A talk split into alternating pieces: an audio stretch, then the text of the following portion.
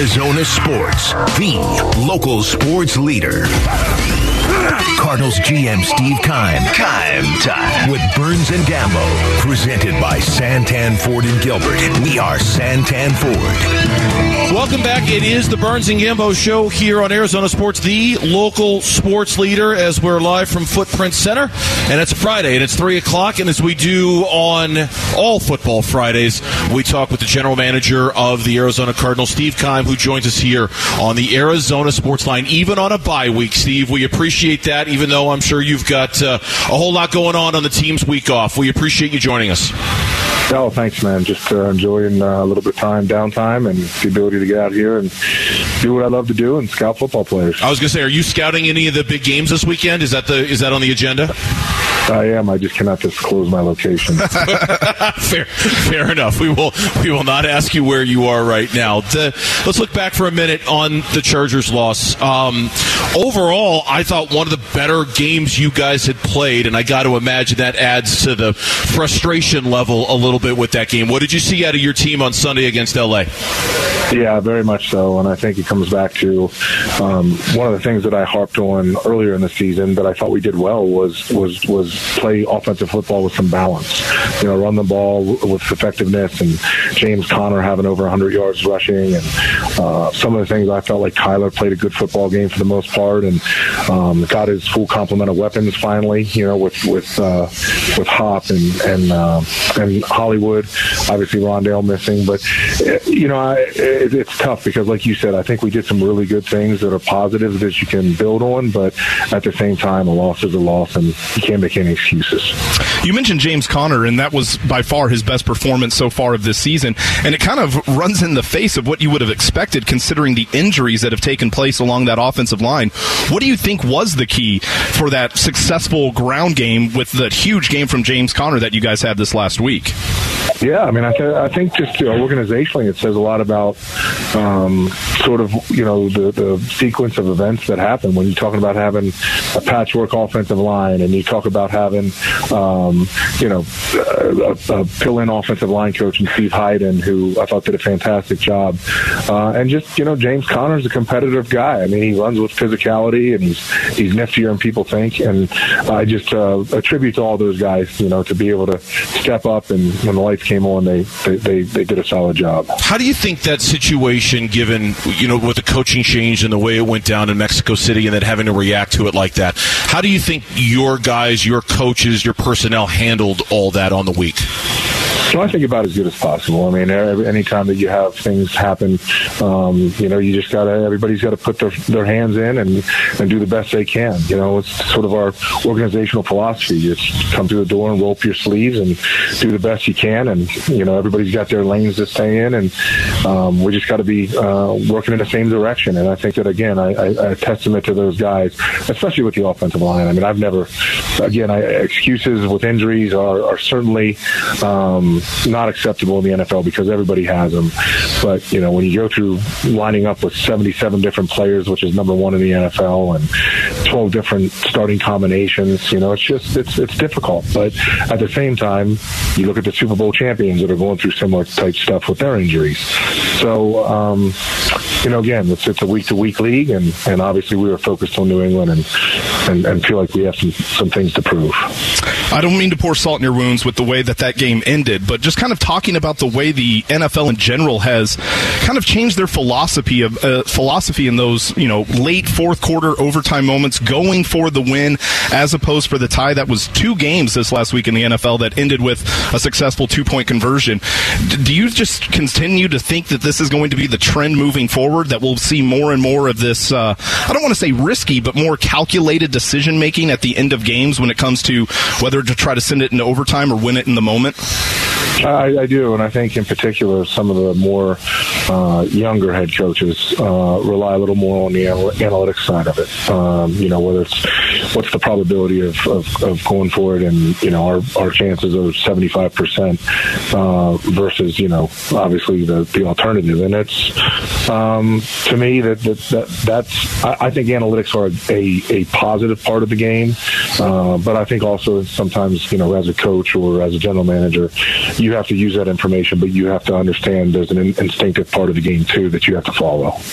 Steve Keim, general manager of the Cardinals, our guest here on the Burns and Gambo show. Given where you guys are in the standings, given where you guys are on the calendar, obviously the goal is still to win games for you and for Cliff and for everybody in the organization. But tonally, do things change a little bit in terms of evaluation, younger players, snap counts, things like that? How differently, given the set of circumstances you're in, do you sort of change things for these last five games, Steve? Well, you know, I think that number one, every week you want to win. Two, um, you do want to see young players, and unfortunately or fortunately, we, we've had an opportunity to see a lot of our young players. When you look at our draft choices, and and Trey, and uh, obviously Myjai Sanders and Cam, and, and all those guys that are that are playing, and they're actually continuing to get better and better, which are are good signs for us. But at the same time, there are growing pains, and um, you know, week to week, we we go through that and we see it. Uh, you know, I think that it's not going to change our approach. Our approach is always going to be to win football games, regardless of who's out there on the field. But again, I, I you know, just the way the things have fell this year, it's been unfortunate and disappointing, and obviously unacceptable uh, to not only our organization but our, to our fan base. Would you expect to see more playing time for Cameron and Myjai in these final five games? Do you think specifically yeah, with those I mean, two? I think, I, I think that Burnsy to continue and to see more time, and and uh, when they do, I mean, I think to even the fans, I think you guys would all say that you see Myjai and, and Cam both flashing a lot of ability, which is uh, a great positive because we all know how hard it is to find pass rushers. So if you can find two of those guys in the middle of the draft that have a future and have the ability to create pressure, uh, and I think JJ's done a great job from the inside. Marcus Golden continues to play with a great motor. You know, we, we, have had some uh, the ability to get pressure when I think maybe people were concerned about we didn't have the right type of personnel. I think that's one of been in of the more bright spots, I guess, or maybe the unexpected that some of those young kids are really coming around and playing good football. Well, another one of those guys on that defense is Isaiah Simmons, who had a pretty solid game against LA last Sunday, including a big early sack. Do you feel like this defense, with especially the younger guys, uh, even up to like a Zach Allen, do you think that they're starting to find their rhythm, find their their pacing a little bit as this season has gone on and on? I don't think there's any question. I think Vance Joseph has done a fantastic job. He deserves a lot of credit. Um, and I think again, those young guys, you just nailed it. Zach Zach Allen playing fantastic football. Um, and you go down the list of whether it's our two safeties. You know, obviously, I think corners an area that we can can can make some improvements. But uh, for the most part, I've been very pleased with the way our defense has played, especially those young guys, those young defenders. I think Zaven's playing good football. Uh, Isaiah, again, they make mistakes like a lot of guys do, but they also make big time plays, which you know, six foot five linebackers that can run like both of those guys do. They're, they're hard to find. Steve, I got to ask: Are you bothered by another round of conversation about Patrick Peterson and comments from Patrick Peterson about members of your organization? I I don't pay attention to it. I I uh, I got enough on my plate.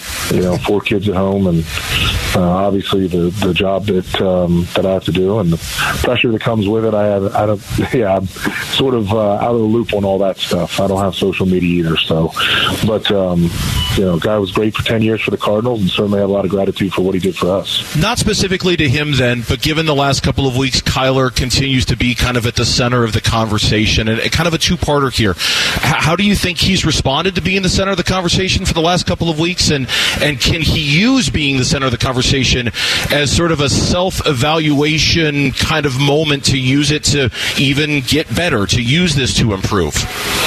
Well, the fact that Kyler had to sit two weeks with the injury, I honestly thought, from from my perspective, that the way he came back, watching his body language, his approach, the way he played in the game, I thought he actually did a very good job. And uh, maybe sometimes th- th- those opportunities to be able to sit back and, and watch uh, are chances to grow. And uh, I think Kyler played a good football game, and I thought he did some really good things in terms of decision making and uh, you know times that he had to run with the football, which are obviously difference makers for us. Last one on Kyler. Did, did there was a report that he and Cliff kind of used the time to to build the relationship, mend the relationship? I'm not exactly sure what the right word is. Did, did you notice that as part of the improvement in Kyler when he came back back after the injury. Was that a factor in it? I didn't. I didn't know anything about mending. I just know that that, that quarterback group is is close uh, with Colt and and uh, obviously Kyler and Trace. You know, I think it's a good room. And uh, as far as I know, I think I think those guys have all you know great um, respect for each other. And uh, I think the more communication they have, the, the better. Obviously, we're going to play. And if, if that means that that Kyler's chances to sit out and watch and would would uh, increase communication with Cliff and our offensive uh, coaches, you know, then then that's obviously a huge positive, and yeah.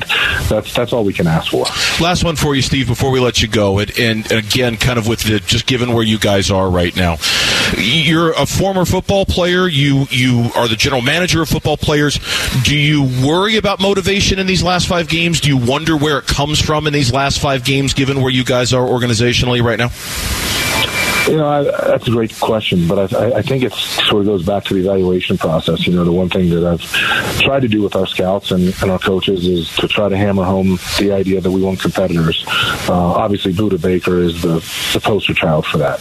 Um, if you gotta if you gotta get uh, excited to play on Sunday and you, you're getting paid this kind of money and you can't get up for it and you're not feeling it, obviously they're not the kind of players we want around here, and they'll certainly work themselves out of the organization. But I know that I have a lot of respect for the Budda Bakers and the J.J. Watts and the guys who I know are going to lay it on the line each week, regardless of the situation. Steve, as always, we appreciate the time. Safe travels. Uh, enjoy the bye week, and we'll talk to you next week. Thank you. Appreciate you, man. Take care. Thanks, Steve.